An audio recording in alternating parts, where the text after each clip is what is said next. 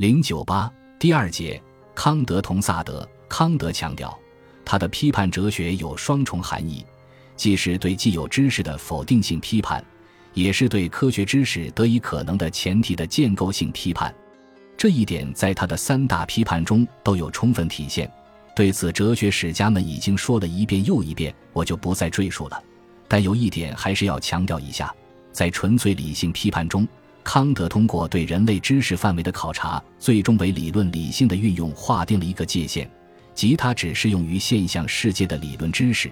而不能用于把握理念世界的物自体，如心灵、自由、上帝等。比如自由，只要我们在现象领域把自然整体当作认识对象来认识，就必定会陷入自由与必然的二律背反。要解决这个矛盾，就只有从理论理性过渡到实践理性。在人的自由的领域来确立自由和法则的关系，在实践理性批判中，康德将批判的目标直指近代功利主义伦理学，指出这种伦理学以快乐、幸福或利益作为判断人的行为的道德标准，其结果只会导致道德相对主义，因为其所谓的道德法则归根到底不过是以自然因果律，即人完全是受自然本能支配的自然存在作为基础的经验的法则。是一种把可能的行为实践视作达成可能的愿望的手段的假言命令，而真正的道德行为必须是出自主体的自由意志的行为，是以道德法则本身作为行为的目的的自主行为。就是说，对于主体而言，道德法则之为道德法则必须是鲜艳的，是一种定言命令，一种应该，并且必须是一种无条件的应该。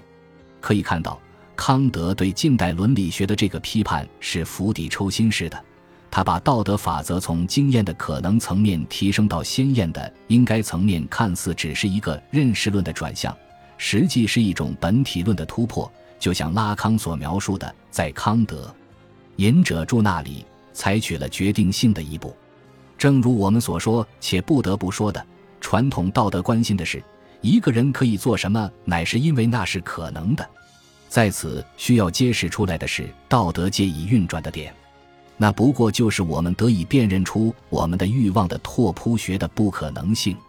康德实现了这个突破，他认为道德律令关心的不是可以或不可以做什么，一定程度上说，他利用的是实践理性的必然性，即义务将断言一种无条件的 a s h o u t 在拉康的理解中。康德把隶属于自然或必然性领域的快感及引起那一快感的对象从伦理领域中排除出去，从律令的层面质疑那些应当被质疑的原则，把伦理学建立在超越了快感原则的东西之上，从而为解决十八世纪道德领域的危机提供了根本的基础。可这个基础到底是什么？或者说，康德的道德哲学的本体论突破到底在什么地方？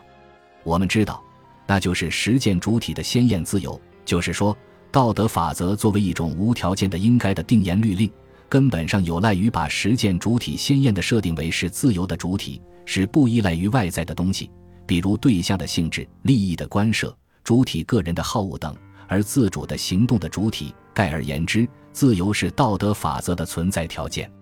不过，康德所理解的自由，不是人可以凭自己的好恶任意行动的自由。而是一种超越于经验现象之外的鲜艳的自由，它实际指的是理性主体的一种自律，一种道德法则内化为良知后的自主意志。这意味着，作为道德法则之存在条件的自由，必须假借道德行为的事实来加以认识。就是说，只有道德法则可以让我们认识到自由的概念；只有从主体行为的事实，即它是不是出于主体自律的选择。出发才能判断他的行为是不是真正道德的行为。这样，在康德的鲜艳自由的设定中，我们似乎看到了一种悖论：一方面，实践理性的鲜艳自由是道德法则的存在条件；可另一方面，这一鲜艳的自由又只能经由道德法则而被认识和获得确证。康德自己也意识到了这个悖论，可他的解决甚为果决。他认为，道德法则之为道德法则。根本在于它的存在是一个理性的事实，是实践理性或自律的主体自觉到的一个事实。也就是说，对纯粹的实践理性而言，道德与自由是合一的，你应该和你能够是一体的。为了说明自由与道德律令的这种悖论性关系，康德在《实践理性批判》中举了两个例子：假定有一个人，他伪称自己有淫欲的病好，如果有可爱的对象和行淫的机会出现在他面前，这种淫欲就是他完全不能克制的。如果在他遇到这种机会的那所房屋的门前竖起一座脚架，以坐在他宣泄了淫欲之后将他吊在上面之用，这样他是否还不能抑制他的病好？人们无需费时猜测他将如何作答，但是，倘若问他说，如果他的君主以立刻将他处死相威胁，要他提出伪证以控告一位这个君主想以堂皇的口实处死的正人君子，那么在这种情形下，他是否认为有可能克服他的贪生之念，而不论这个念头是多么强烈呢？或许他不敢肯定他会这样做还是不会这样做，但是他必定毫不犹豫地承认。这对于他原是可能的，因此他就判定，他之所以能够做某事，乃是由于他意识到他应当做这事，并且在自身之中认识到自由，而如无道德法则，自由原本是不会被他认识到的。对于第一种情形，康德的回答很肯定，没有人会为了一夜的淫乐而甘冒被处死的危险。至于第二种情形，康德的回答是。不能排除会有人出于对道德法则的敬重而选择宁可上绞刑架也不做伪证，正如拉康以讥讽的口气说的：“康德的回答实在太过天真，是天真的诓骗。”康德的天真之处在于，他在第一种情形中忽视了现实中处处可见的一个事实：面对自己心仪已久的女人，若是机会来临，总有一些人甘冒被绞死的危险，也要与他一夜销魂。康德的诓骗则在于，他在第二种情形中，通过掩盖伦理选择的真正代价，不做伪证就要被处死，而把抽象的道德原则强加在主体身上。换言之，由于道德原则的设定，主体的伦理选择看似更加有理由，而实际上是向你掩盖了这一选择的真正意义。所以，拉康说，在第一种情形中，快感和痛苦都被装在同一个袋子里，任由取舍。因为你在规避风险的同时，也放弃了原乐，在第二种情形中，则只有快感或痛苦。我强调这一点并非毫无意义，因为这一选择注定会在你身上产生某种更加有理由的效果。可结果对于问题的意义，你可能会受到蒙蔽。拉康认为，在第一种情形中，之所以会出现与康德的回答正好相反的事实。之所以有人做鬼也要做风流鬼，是因为面对自己的欲望对象，主体总是会将它理想化。弗洛伊德称此为对象的高估，拉康则称之为对象升华，并且是对象的过度升华。这实际上就是主体的求原乐意志，不惜以朝向死亡的形式追求过度的兴奋。康德的天真就是因为他没有看到这一点，他只是基于某种现实原则。